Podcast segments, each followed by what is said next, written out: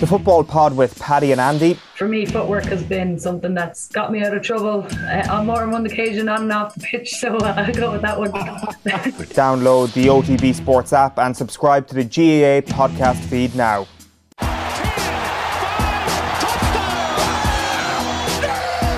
The Snap on OTB Sports brought to you in association with the Aer Lingus College Football Classic. Northwestern Wildcats versus Nebraska Huskers at the Aviva Stadium on Saturday, the 27th of August 2022. Get tickets first. Official pre sale is Friday, the 19th of November. Yeah, Friday, 19th of November, that's tomorrow, folks. We'll have more details on where you can get your tickets for Northwestern versus Nebraska. Before that, I'll welcome in my partner in crime, Cian Fahey. Cian, everything's? How we doing? I'm all right. We're, this is kind of a redemptive show in terms of our NFL storylines, which we'll get to later. Are the Chiefs back? Are the 49ers back? Are the Patriots back? Were the Patriots ever away? Do you know, that kind of felt like the theme of last week. Yeah, that and a lot of teams falling back to the pack as well. It doesn't seem like we have clear, like we've, we've kind of talked about this the whole way through the year, and we will get into it, but it doesn't feel like we've got any standout teams in either conference at this stage. Yeah, and um, we might get to the Rams later on, but it was obviously the big talking point last week when Odell Beckham landed there. And for, for my money, Cian, this feels a bit like karma because they're building a football team the wrong way, and their form is reflecting that. They um, like there's just nothing to love about how they're trying to engineer a championship here, and so far it's not bearing any fruit anyway just turn into a 65 year old man here you're just giving out about doing things the right way and wearing your hat the right way around and all this kind of thing. Yeah, it's just my sense but. It's like, I don't know if it's the right way, but it just seems like, what are they even doing? It seems quite irresponsible. Here, listen, it's not my money, they're not my draft picks, but like, there's no forward planning at all. It just seems like we've got this glitzy new stadium. We have to bring a championship back fairly quick. It obviously goes without saying that the Super Bowl is there this season, so they, they're probably keen to you know, have have it on home field advantage like it was for Tampa Bay last year. But you know, it's just like this player's available, that player's available. We'll get him. We'll get him. Do you know, it just doesn't uh, doesn't ring true as far as I can see, Cian. That's been one of the theories about Sean McVay all along. That there is a sense that he could just use up every uh, asset he has, try everything he can, in Los Angeles and then jump ship because he knows he'll get a job wherever he wants, or he knows he can go into, he can follow the Jon Gruden path. Well, hopefully only part of the Jon Gruden path of going into uh, commentating as well if he wants. That option is there for him too. So there, it, there is a sense there that uh, McVay is kind of doing whatever he wants and trying everything there, and then he'll jump ship if he has to. The Rams don't seem to have too much of a problem with it. The fan base is excited about all these moves, so who can complain really? It's interesting the Odell Beckham one, which at one point seemed like a luxury, soon became a necessity because Robert Woods, insofar as he's a, a good number two, if not pushing to be number one at times in his career, is obviously gone now. So Odell, who was like an extra trinket on top of their cast of options in the offense, is now like going to be relied upon heavily. Even though this does look like a short-term deal, by all accounts. We'll get into all that I- I shortly in the pick six, but as you heard at the top, uh, we are brought to you in association with the Aer Lingus College Football Classic. Be the first to get tickets to see Northwestern versus Nebraska at the Aviva Stadium on Saturday, 27th of August 2022. That's through the official game pre-sale, which is happening tomorrow. That's November 19th, so be sure to check in for that. Eoin Sheahan actually spoke to the founding fathers of the success story that is this College Football Classic, Pádraig O'Kane and John Anthony. Have a listen. And then, if, and if we do it long enough, like we en- envision, we can see the benefits and the momentum that builds each time. It's a real snowball, and, and we've got facts to back that up, right? In 1996, when Notre Dame and Navy played, we had 16,000 Americans in Ireland. When those same two teams were there in 2012, we had 35,000 Americans. Now, those same two teams booked in 2020, there were 40,000 Americans. Now, we had to cancel, but we're back in 23 and, and we that's what we expect. And and that tells the story better than we can ever tell it, right? Th- those are the facts, and you can look at where every ticket is purchased and a zip code tracking it, and see that. That shows that when people come go to Ireland, they have such a tremendous time. They want to go back, and they tell everybody who who wasn't there, "Oh, you missed out on the best week of the year," and so then they come with them the next time, and then yet again. I mean, we were shocked. Uh, we were hopeful but to see the numbers grow each time like that, really, as I said, it tells the story better than we ever could. So if we can get into a cycle with some other schools where the same people, you know, the multi generational thing, which is what Irish American uh, relationships are all about, and we're seeing it come to life through sport. And interesting, just to take off that, the economic uh, benefit, the 147 million that we've announced for the Notre, Notre Dame game in 2023, it's not a making up number. Grant Thornton and Fáilte Ireland analysed the 2020 cancelled fixture of we, everything was booked, everybody was coming in. We cancelled the game in June, we had to cancel everything. John and I still have nightmares about all the refunds, but the point being, it, the game might as well have happened for them, that economic. So for a, a, singular game to bring in virtually 150 million directly in the Irish economy, and indirectly, them games will keep giving from the business and academic. So what else are they worth on top of that? So that's why the much more than a game tagline comes with this. It's not just a sporting event coming in and benefiting Ireland over seven days, uh, every length and breadth of the country from a tourism perspective. It's the bigger picture, and certainly 2012 has got serious legacy still going on in Dublin a lot of them buildings that went up and a lot of the funds that came to came to Dublin discovered Dublin when they were at the Notre Dame Navy in 2012. Yeah, Pádraig O'Kane and John Anthony there on site at Northwestern University with our own Eoin Sheahan. You can catch that full interview and all of Eoin's little bits and pieces from his stateside visit over on our channel. That's youtube.com forward slash off the ball. Um, Cian, they talk about the the fervent crowd and sort of the enchanting atmosphere that can come with these games. And we've seen with full houses in the Aviva just in the last week, back to back games, Ireland against Portugal, and then the game at the Aviva goes without saying the another famous victory over New Zealand. So you mesh those two things together, the the game day experience, which we've talked about across the last couple of weeks, that comes with, you know, the the college game day experience, and you couple that with people just delighted to be back in these full stadiums and, and what that can bring. So it's going to be a great occasion in August.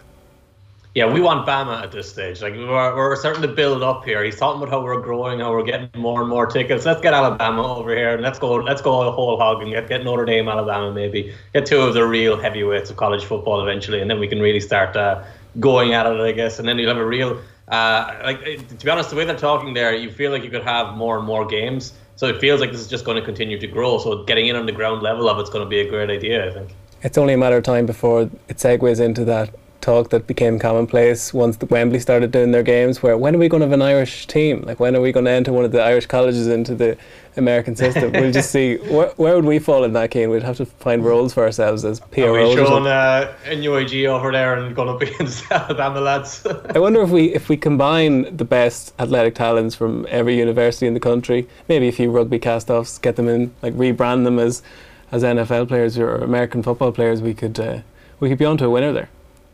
I'm going to distance myself from your take here. And this is a bit like your uh, Roy Keane, Jason Knight comparison this week. I'm just going to stay over here and let you keep going with that. This is me just trying to throw out a compliment to the, the young athletes of Ireland, including Jason Knight.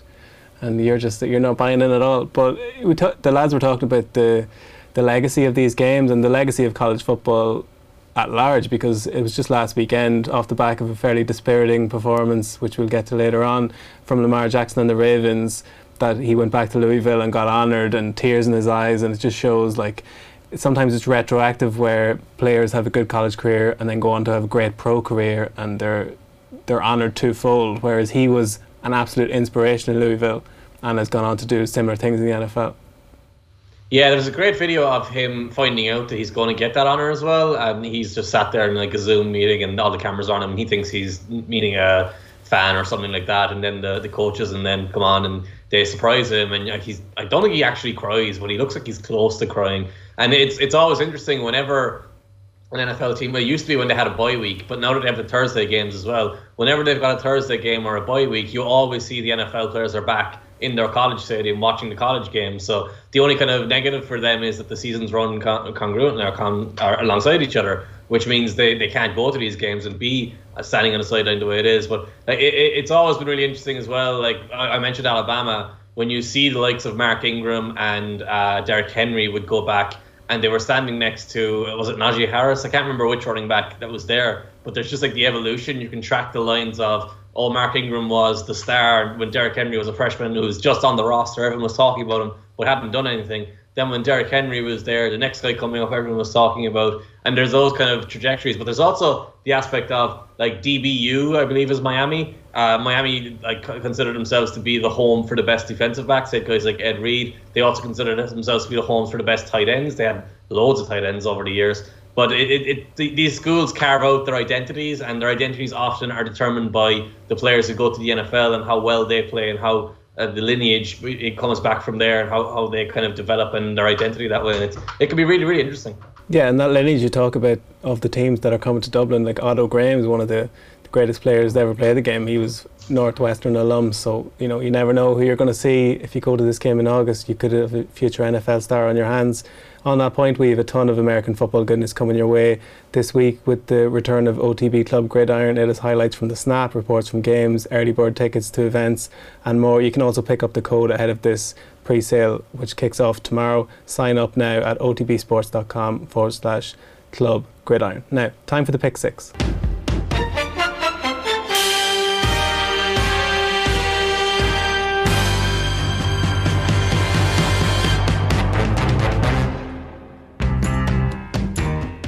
Yeah, I think it was Iain Dowie keen on Gillette Soccer Saturday a couple of years ago. Well, it's a good few years ago at this stage. Came up with the word bounce back ability, and a good few teams have showed that across the NFL in the last week. None more so than the Chiefs, who we've incrementally been writing off as a busted flush this season, but they've quietly put together a series of wins. A few caveats there. Obviously, the, the Packers didn't turn up and we're obviously minus Aaron Rodgers.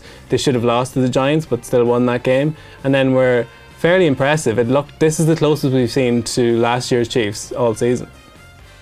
On my bingo card, I had Stuart Pearce coming up before we started talking about Iain Dowie on the snap. Uh, yeah, the Chiefs, like, we've gone through this whole year, and the shine of Patrick Mahomes, the aura of Patrick Mahomes has obviously been wiped off a little bit. And I think that's actually been a big factor for the team psychologically. I think they don't really go into games anymore. So, as the last year, the year before, the Mahomes threw like five touchdowns in the first half against the Raiders, and he was hitting deep balls all all all over the place. And he wasn't doing that in this game, and it's been he hasn't done that really all year. But one of the noticeable aspects of this game was Darrel Williams, the running back, came in and ran over a couple of Raiders players, and it, it kind of seemed to just give the Chiefs a level of belief that hadn't been there. Like they suddenly realized, oh, we have this toughness to us, we actually have some resilience to us. We can turn up and actually fight to win this game rather than just going through the the struggles we've gone through all year. And once they had those couple of big plays from Williams, Kelce was involved in the passing game. He wasn't like building the big plays downfield, but Mahomes was relying on him again on the underneath and intermediate throws, which reignited the offense. The one notable aspect of this game, though, they still aren't hitting the vertical passes. Mahomes missed a couple of wide open throws deep down the field. Uh, Tyreek Hill wasn't a huge factor. He should have had a 60 or 70 yard touchdown down the right sideline at one stage, Mahomes threw the ball over the sideline. So they definitely still have room to grow. But this is the first week where it's felt like there's been an actual real fight back from them. There's been a an idea of oh we're actually going to turn this year around. We're actually we are a good team. We're reminding ourselves of being a good team. And you had a couple of the defensive plays as well. Obviously that DeSean Jackson fumble was a crazy crazy play, but you have to give the defense credit. Still they scrambled and got got the ball back. So there's life in the team yet. Is there enough life? Who knows? The, the AFC West has kept them alive for the last month, and now they have to spend the next two months keeping their playoff options alive. Yeah, and while they've been in that offensive mire, which they're not totally out of yet, the defense has actually stepped up and has been the Achilles heel of the Chiefs for a good while. But across the last few weeks, have have held firm and, and kept them in a few games. But the lads or the people watching the show here would have seen Travis Kelce flash up on screen. But Mahomes is the story, and, and always is the story. Like Dan Orlovsky did a piece a couple of weeks ago saying that he's so athletically gifted that he never really had to work on his fundamental mechanics. Do you see logic in what he's saying. Like Orlovsky was basically suggesting when it comes to like sheer like fundamentals, things that are, are taught from an early age, that Mahomes would be among the least disciplined in the league. Yeah, but you see, this is a nonsense point from Orlovsky because Mahomes has played this way his whole career. When he was great, he was playing this way. So the fact that that's still happening isn't the reason for the change in the, the drop off in performance. He threw a ball with his left hand at the weekend. Like he's never been someone who throws the ball properly or throws the ball the way you're supposed to, and he's gotten away with it because of how talented he is. And maybe he'll re- reverse that and come back into doing that over the long term. I don't think that's the reason he's been less effective. I think the drop off hasn't been major. It's been minor. Just the rest of the team around him hasn't been as good as it was previously. And you're also seeing that he's getting hit a lot more. His, his body is starting to take those hits a little bit more. That's a bigger deal to me rather than his mechanics, because his mechanics is one of the biggest reasons I didn't think he was going to be a good NFL player. Because in college, he used to miss everything, and his feet would be all over the place, his throwing motion was all over the place. That hasn't changed. That's who he's been. He, he won a Super Bowl doing that. He won an MVP doing that. That's not a new story. So that shouldn't be pointed to as the reason for his struggles. Mm. It's funny one because, like, I suppose when those things aren't clicking. Those like Hollywood throws, for want of a better term, aren't clicking. They look that bit more reckless, and also like to use a boxing analogy, like Roy Jones Jr. was the opposite of convention, but he got away with it because he was so talented. But then once his athleticism started to deteriorate and he got a little bit less durable, you know, those errors or fundamental flaws in his game were showing up, and you just worried that might be the case with Mahomes. He obviously has more than enough talent to cover over for the time being, but people make the comparison with Aaron Rodgers, and there is no comparison in that regard, where because Aaron Rodgers is probably the greatest throw over ball ever it's Philip Rivers is the comparison. Like Philip Rivers' footwork was always terrible. His throwing motion was always terrible. He was never like considered like part of this is also just skin color and the perception of how athletic players are. Mahomes isn't an athlete anyway. He's the only athletic trait he really has is he's got a huge arm, which Philip Rivers never had. So once Rivers' arm started to dwindle, he just relied on his mind more. He played ahead of the defense more. Mahomes can do that too. He hasn't needed to do it yet because he hasn't actually started to drop off yet. He's just gone through his inconsistency over this year. Listen, I don't think your dog's agreeing with my Dan Orlovsky point, so I'm going to move on. Ah, she's just giving out about everything. Number two in the pick six, uh, Mac 10, and Mac Jones is trucking along there, Cian. And I don't think anyone could have foreseen him, at least of all the 49ers who decided to move up to get him and then decided against it. Do you know, he's been just uh, like an unbridled success, really. Like, I don't know if it's by dint of the system he's in and the Patriots very it's a cushy landing spot for a rookie because they they game plan to such minute detail. But he's been, I think, a lot of his intangibles have been really strong as well this season. Just from the outside looking in, that he seems to be running that offense in a very measured, measured fashion. So if you go through the Patriots season, you'll see over the first month of the year, Jones averaged 40 attempts per game, and he actually hit 51 as a high in the, against New Orleans at home, and they lost that game and they were losing. I think they were one and three at that stage. But the if you go through it and you see at the start of the year he was throwing the ball a lot, and now he's throwing the ball less, and he's averaging about 23, 22 attempts per game. And you could very easily just make a, a story here, a narrative of, oh, Mac Jones, they were asking him to do too much at the start. Now they're asking him to do a lot less, and that's why the Patriots are winning. Bill has gone to running the ball and playing defense, and the typical Patriot way, blah, blah, blah, blah, blah. But the reality of it is, Mac Jones is throwing the ball less while doing a lot more. He's throwing the ball into coverage downfield. He's making third down conversions by throwing the ball to intermediate routes. He's hitting deep balls actually, uh, now which he wasn't really doing or wasn't even attempting at the start of the year. At the start of the year, he was throwing the ball a lot, but they were all very simple plays. It was a lot of screens, a lot of outside throws to the flat, a lot of plays that were safe. They've gradually asked him to do more as the season has gone on, and now over the last uh, six games or whatever it is, they've they've won because of him a lot of the time. And the offense as a whole has been very effective, and the team has been very effective. Hunter Henry has seven touchdowns in his last seven games. He wasn't used at all at the start of the year. He's a mismatched tight end in the receiving game, so you have to find ways to get him the ball. Him and Jonnu Smith can be the identity of the offense, but Jonnu Smith was out this week, and they still were able to destroy the Browns. The, a real story of it, though, is Mac Jones has no real athletic ability and no real like he doesn't have a big arm. He has a big, a good enough arm. Whereas Baker Mayfield has a huge arm, some athletic ability, but can't play from the pocket, and he hasn't been able to for his whole career. He's been relying on play action and the simple plays I was talking about with Mac Jones there a minute ago. You saw Mayfield throw a horrible interception to start the game where there's two defenders waiting for his pass, and Jones doesn't make those plays. Hen- uh, Mayfield does because he's not able to diagnose coverage, he's not able to read plays, he's not a cerebral passer. So Jones has proven that he is that, and he so far is the standout rookie quarterback this year because everyone else around him, while more athletically gifted, are just not as smart, or maybe not smart isn't the right word, but not as comfortable in the pocket or not as poised against pressure in the pocket. Yeah, and it's railing against the, the phenomenon of the last few years where athleticism has become a much more coveted thing. And, you know, as you said, he's so, somewhat railing against that. On the point at the beginning there that I just basically insinuating that he had, he, like, maybe his form is indicative of the situation that he's in. Like, is it fair to say that if Trevor Lawrence was in New England, he'd be playing to a similar, if not higher level? And it's more the fact that he's in the the garbage situation of Jacksonville that he hasn't maybe fulfilled the potential we were expecting from him? No, I don't think so. I think it's fair to say that Mac Jones wouldn't be as effective if he was in Jacksonville, and it's fair to say that Trevor Lawrence would be more effective if he was in New England. But it wouldn't change who they fundamentally are as quarterbacks. Like we've seen lots of quarterbacks in bad situations prove themselves to be good individual players and not just get the statistical output or team results because of the quality around them. Trevor Lawrence isn't playing well in large part because of how Trevor Lawrence is playing. Like the, the Jaguars' play designs aren't good and the play calling isn't good. But even when he's being asked to do simple things, he's not doing it well. So you can't really just take him and say, oh, he'd be better. What they'd probably do is use his athleticism more. What they'd probably do is move him around a little bit more just to make his life a little bit easier. But I don't think it would make a, a dramatic difference. Like Mac Jones has a couple of plays this week uh, against the against the Browns on third and seven plus, where the defense shows him one thing at the snap, bails out of it and hides it, and then they build off of that for the next play, try and try and confuse them over and over and over again. And all of these plays are not about the coaching staff; they're Mac Jones reading, uh, Mac Jones' ability to read the coverage,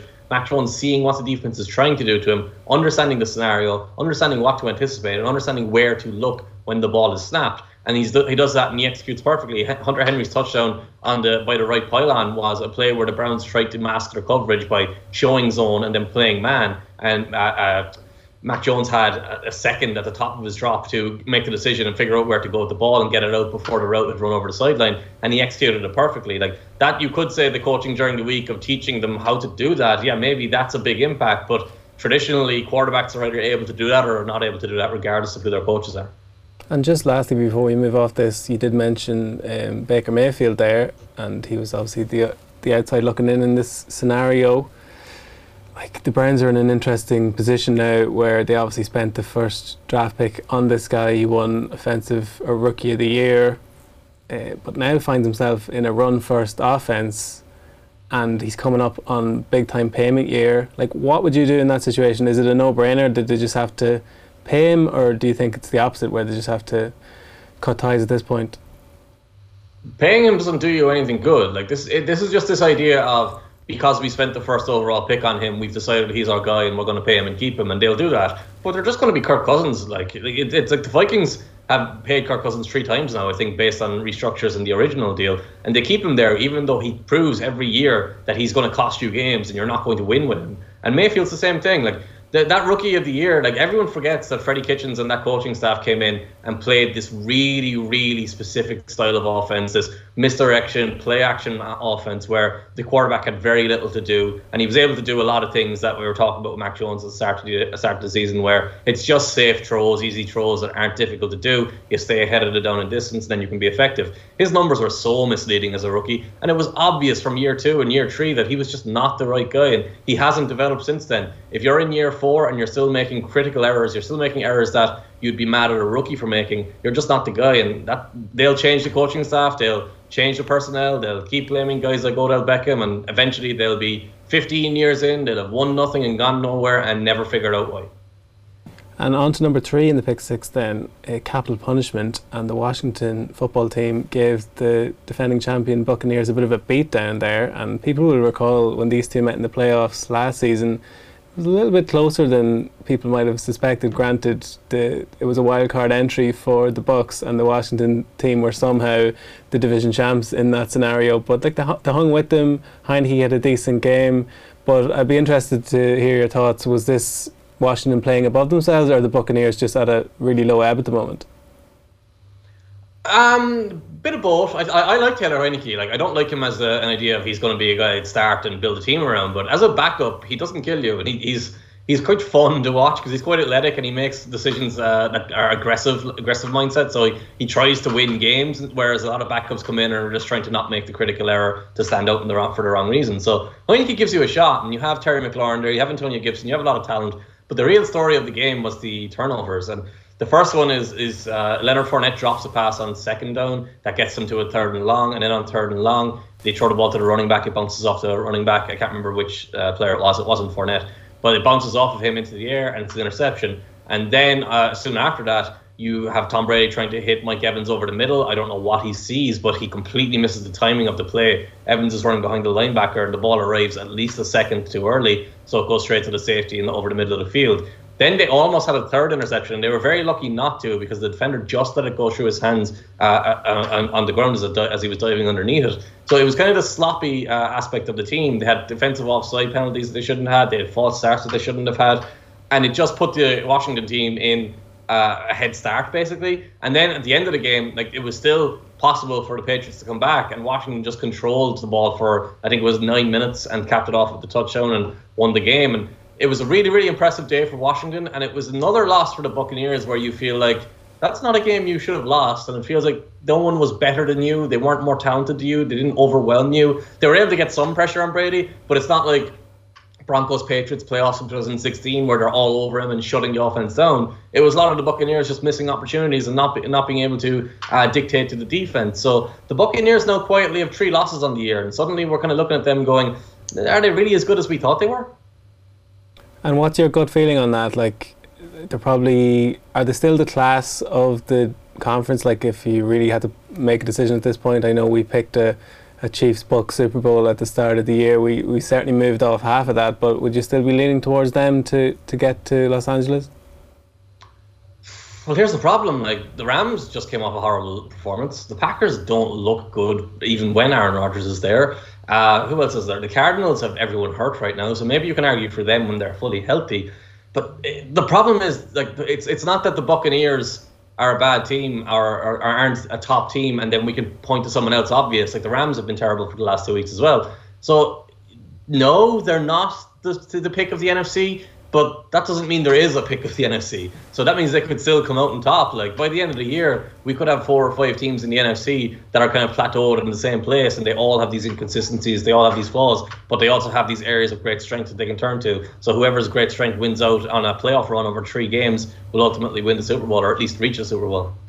Yeah, and on to number four in the pick six, scoreless in Seattle, and one of the teams who we think we would have pegged them as because they just hang around in the playoffs, they're there year in, year out, but they've been quite um, disorientated all season, not helped by the absence of Russell Wilson. And on this occasion, as you pointed out earlier, Cian, not helped by Russell Wilson's presence because he's clearly not ready to play.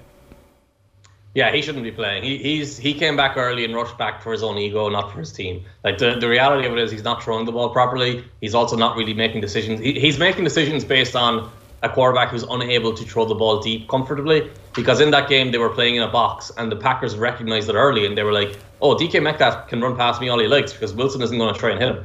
Uh, when Tyler Lockett gets open on a deep comeback route, the ball sails over his head. When he's open in the flat, the ball sailed over his head. The Packers defensive backs were like, okay, we're not scared of the vertical game. We're going to come down, shut you down, and force you to try and play the ball and force, force you to beat us over the top with your quarterback who's playing with a broken finger or a finger that's not fully functioning the way it needs to function. And you just saw it. Like he had a couple of horrendous throws in that game, and the offense as a whole wasn't particularly good either. The offensive line was getting beat up a little bit. The running game wasn't what you want it to be if you're a Seahawks fan. And then you have uh, Wilson hitting just one of the ugliest interceptions you're going to see, where he throws the ball straight to Kevin King, and it's it, you, you can't blame the finger. It's, it's more likely to be rust but either way, it was just a horrible, horrible decision. And he, he needs to probably sit down for a week or two. But you just know the way he is, and you know the way the NFL is. They're not going to sit him down. They're going to play uh, play him true. And he, anyway, even if they do, they're probably too far back at this point. Like the record is, I, I can't remember exactly what the record is, but they're way off playoff spots at this point. Are they so entwined that this combination of Russell Wilson and the Seahawks is likely to drift to the end of his career, or do you think he might make good on those soundings he was making last year in the off season that he'd like to get away? Because it does seem to me this relationship has kind of hit the end of the road. Well, they're three and six now, and Wilson will probably make a run and keep them towards eight and eight or eight and nine or whatever we're calling 500 now with the odd number schedule. So the question mark is can they win enough games this year that Carroll and Schneider aren't being looked at to be replaced? Because I think so long as Carroll and Schneider are there, Wilson's there. I think those two are intertwined. I think I think that's for certain. A new coaching staff might look at Wilson and think mm, might get better value by trading him, might get better value and moving on. It rarely happens in the NFL. Normally, if you have a quarterback of a certain standard or a perception of a certain point, that they will just keep him and roll forward with him and try and build around him. So I think the safer bet is that Wilson is still there in 10 years and he's retiring as a Seahawk. But I also don't think that this is necessarily a, a completely safe regime because they've they've gone through a couple of rough years now. We've kind of been assuming the rebuild was going in the right direction. We've been assuming the players they've drafted would develop. We've been assuming that they'd start making the aggressive moves they made before to polish off their roster. But it just seems like everything's gone a bit stale. It, it doesn't seem like there's any more inventive innovation there. Like when Pete Carroll came in and John Schneider came in, they built that team in a way that no one else had ever even tried to build a team, and it worked brilliantly. And now it just feels like they're one of 32 rather than a standout franchise that is doing things the right way all the time. And also, Pete Carroll, uh, for all his energy and all his youthfulness that he that comes across, he's an old man. Like he's not necessarily uh, built to be around for another 10 years. No, it's an interesting point and one that goes sort of unspoken to a certain extent. Like you can realistically see once Carroll bids goodbye to Seattle, Wilson doing the same might be a natural end for all parties, but one to keep an eye on because this has been a, a season of disarray for Seattle. On the flip side, before we move on, go on. Carroll is 70. Like, you don't think it. I know, I know, and it's just not talked about in those terms. I think his, uh, as you said, the way he carries himself probably, you know, uh, plays that down. Similarly, Belichick is just seen as this all-conquering uh, machine that will plough on forever. But much like Alex Ferguson, I think the time will eventually come where he'll catch people on the hop and just step down. But um, just so quickly on the Packers, Cian, like totally at odds with what's going on off the field because it's been one issue after another, dating all the way back to draft night when Aaron Rodgers basically dropped the bombshell that he wanted a trade, and ever since then, you know, it's never really clicked for them. And yet here they are, like the number one seed in the conference. So they can be quite happy with their day's work, even though they didn't play all, all that well against a scoreless Seattle team. Yeah, I mean they're quite happy with where they are sitting right now, but like it's also you just you still see the same concerns. It's why I can't turn around and say, oh yeah, the Buccaneers have fallen off, so the Packers are now the favorites because like we've seen the defense be exposed. Like, I know they came in and shut down the Seahawks, but that was more about the Seahawks than it was them. So when you get the right matchup for them, they can be effective. But we've also seen teams come in and just run the ball on them with ease and make plays that they want to make based on like their own game plan rather than having to adjust to what the Packers force them into. So there, there's very much limitations there still. If if Rodgers is healthy, though, like although to be fair, if you look at that Seahawks game by halftime, it was just a slugfest. It was like three 0 or six 0 or whatever mm. it was. It like it's not like they came in and ran away with that game and had control of it from start from the get go. Like they had to actually arm wrestle that game away from a Seahawks team that played as poorly as I just described. So there are definitely question marks there. But when you have Aaron Rodgers, you, you're just always going to be a playoff team at the very least. He's just that good. Yeah, and as you said, if if Rodgers is healthy, has taken on a whole new meaning in recent weeks. We just have to check in with Joe Rogan for a health status update on uh, Aaron Rodgers intermittently here. On to number five in the pick six and Ramshackle, something I said at the start of the show that Rams have flattered to deceive in recent weeks. But the story really here is the 49ers because I hold my hands up, I was kind of written them off for this season, but you know that was a classic play-by-play San Francisco template of a game. You know the long drives, multi-play drives. Jimmy Garoppolo just steered the ship. He didn't do anything fancy, and the run game worked pretty well. So like they got their wide receivers involved. So the 49ers could conceivably put a little run together and make the playoffs here. Yeah, getting George Kittle back involved as well. Like that was a weird trend over the first month ago. I know Kittle was injured and dealing with things, but even when he was on the field, like he, he wasn't an emphasis for the offense, and it, it felt like he wasn't being used properly. And Travis Kelce was the same in Kansas City, like we've already talked about. But Jeff Wilson there felt like he sparked a little bit in the offense. He he brought his aggressive, big, big back style running between the tackles, and, and like it doesn't always show up in the stats as big numbers, but when you kind of make plays at important times, it can energize everyone else. And if you actually go through the stats for that game, it's not like the 49ers offense was incredibly good. It was just doing enough to keep to stay on the field and to move the ball and to score enough, and then they were complemented by the Rams' mistakes. Yeah, I, I think the 49ers like I, I still wouldn't think they're going to be one of the best teams in the league or a massive threat in the playoffs because we've seen their flaws. But we also have to be reminded of how far that roster has gone with Jimmy Garoppolo in the past and how far that roster is uh, can go when it's fully healthy. So defensively, if their playmakers start to show up again, you, you've suddenly got uh, you've got a scary unit there if, if, everyone starts to play together on the same page, like they haven't done over the most of the season. Offensively, the question marks at quarterback, quarterback are obviously there, but the talent is also there as well. Like Deebo Samuel is phenomenally good at wide receiver. Brandon Aiyuk hasn't been the player they wanted him to be, but he's got an incredible amount of talent. And then with Kittle and, and, and Wilson, you've got the foundation of the team. So there's definitely enough talent there for them to be effective. I, I think the the bigger takeaway really was from the Rams and like Matthew Stafford just once again proving why I have never trusted him and why you just can't trust him. And Robert Woods is a huge loss, but it's also just it, it's spectacular to read what Troy Aikman said this week, where he thinks the problem is Odell Beckham.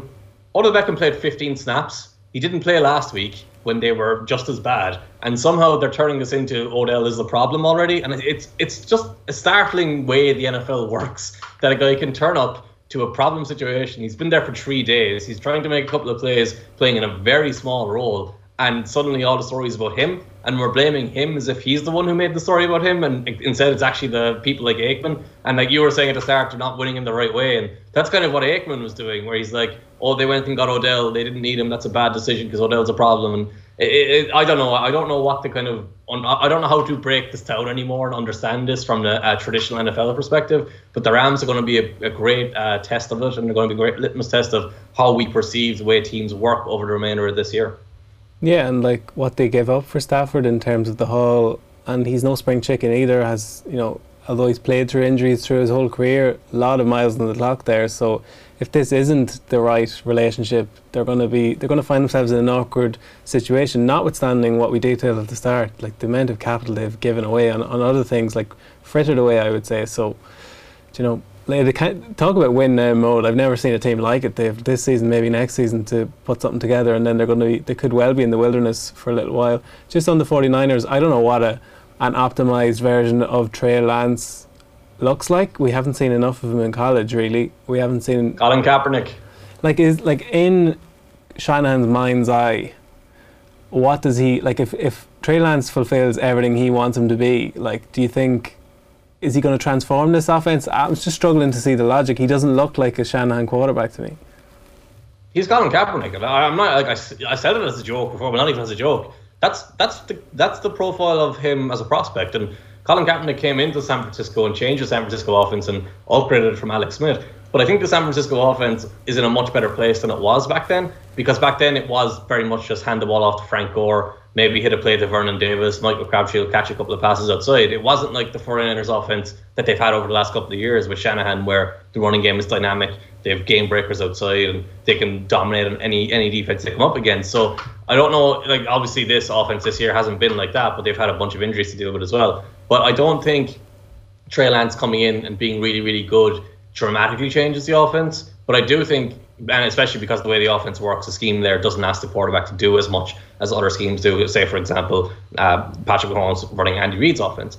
But I do think if you come in and get the best version of Trey Lance, it offers a new dynamic that isn't there right now. You can open up the running game more. You can be more effective like that. But the problem is Trey Lance hasn't shown us that. Like we're already projecting far more than we should. He's shown us someone who looks more like um, Jordan Love was in Green Bay last week, where the speed of the game is too much for him where the accuracy isn't there yet, and it's really just about his athleticism. So you've got to, they've got to figure that out, and I don't think it's going to be figured out this year. So it's more of a long term project. Which, when you give up a couple of first round picks, it has to be a long term project, really, doesn't it? Mm.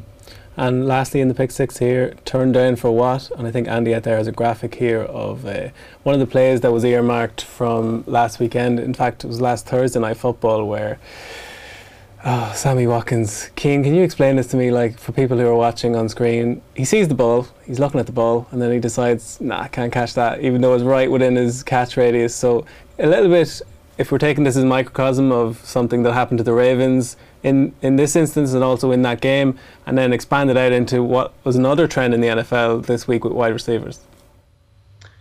So when you're running towards, when you're running down the middle of the field, the fear, of course, is the stanchion. It's holding up the posts. Like the NFL posts aren't like rugby posts where the posts are on the side. They're actually right in the middle, and it comes out like a Y, and it comes up like that. And that's, I think, what happened. I think he he couldn't see where he was going. He didn't know how deep he was in the end zone, so he pulled up that's a wide receiver who's had a lot of injuries and taken a lot of punishment over his career. Young Sammy Watkins makes that play and doesn't even think about the post. But once you get older, once you've been hit a lot, once your body is broken quite a bit, and once it's let you down quite a bit, you start to think about these things. The bigger play really was his fumble later in the game. And the receivers, the Ravens receivers as a whole, had four drops. Uh, Marquise Brown had another fumble, and they were really ineffective after the catch, which is vital because the Dolphins just threw every blitz they could at uh, at Lamar Jackson, which forced Jackson to stay in the pocket so he couldn't run. And it also forced him to throw the ball quickly, which meant the receivers were catching the ball three and four yards downfield when they needed to gain 12 to 15 yards. So what that means is you're in space, go and make someone miss, go and break a tackle. But guys like Marquise Brown just don't do that. So that they, they had the perfect game plan. The Ravens receivers made too many mistakes and they need to be better there essentially if they're going to be a playoff team. In the Chargers game, it was very similar. Uh, Justin Herbert made a couple of mistakes early on and then was very good after that. But then they had six drops over the remainder of the game, and that's how they ended up losing to the Vikings. And when they were chasing a two-score lead towards the end, I think there was four minutes left in the game. Mike Williams dropped a touchdown over the middle because he tried to catch the ball into his chest or on his shoulder pad rather than with his hands away from his body and it was a critical play because it forced them to kick a field goal, which kind of energized the the Vikings offense coming back on the field because they no longer were under pressure. Where if they gave the ball back to the the to the Chargers, the Chargers were trying to win the game. Instead, they were just trying to get a first down and hopefully kill the game off. And even if they had to kick the ball back, the Chargers still needed a touchdown. So it was it was um really frustrating weekend if you're a fan of good football and if you're a fan of good football teams because you want the Ravens and the Chargers and the Rams and the Buccaneers to be the best versions that they can be because we want those highlight clashes at the end of the year when you're in the playoffs and you've got the very best of the league going against the very best of the league. And unfortunately, all these drops, all these self-inflicted wounds are just making it a bit of a sloppy league right now. And maybe it's just because it's still relatively early in the year, and hopefully it gets better as the year goes along. But it, it's kind of reflective of the fact that we don't have an unbeaten team this year as well, which is very early to not have an unbeaten team. Yeah, like I think Chase in the off season was talking about he could struggling to catch the new NFL ball, so it kind of set the tone for what's come in the last few weeks, where every week there seems to be a, a weird anomaly of a of a non-catch, but something to keep an eye on for sure. Before we go, uh, listeners to the Snap are in with a chance of winning some co-branded beanies and merch. To enter, simply select the winner in our game of the week. This time it's the Dallas Cowboys at Kansas City. Great game with the hometown Chiefs favoured by 2.5 points. You can send your pick to us at Off the Ball using the hashtag OTBSnap to win some co-branded goodies like this beanie right here. Um, Cian, you can't compete, but what would you steer our listeners in the direction of in that game? Dak. You loving Dak? Yeah, Dak, Dak, for, I, Dak for MVP? Possibly, I think the like when when Dak has been held, like he's missed a game obviously, but when he's been healthy, he's been extremely good. And the weapons they have there, it, it's just they're more talented than the Chiefs right now. I, I think uh, Dak is just I just trust Dak a lot more right now than I do Mahomes. Like even we, we talked about the Chiefs game earlier, but Mahomes' big touchdown towards the end of the game or in the second half to Darrel Williams when he threw the ball back across his body. Williams had to jump over a defender and catch that ball from an unfavorable position. Like he, they were making those plays, but it's still Mahomes isn't throwing the ball into the perfect spot the way he used to in the past off those broken down plays. Whereas Dak is still doing that. So I'm still very confident in Dak. Whereas I'm kind of going into games with Mahomes going, what version of you am I getting this week? Yeah, like you look at the game, Cowboys are the better team and they're getting the points. So I agree with you. I go with that logic as well. So one to keep an eye on a real mouth-watering match on paper. Thanks a million, Cian, and thanks to JP and Andy for helping put the show together. That's another edition of the Snap. We'll chat to you next Thursday.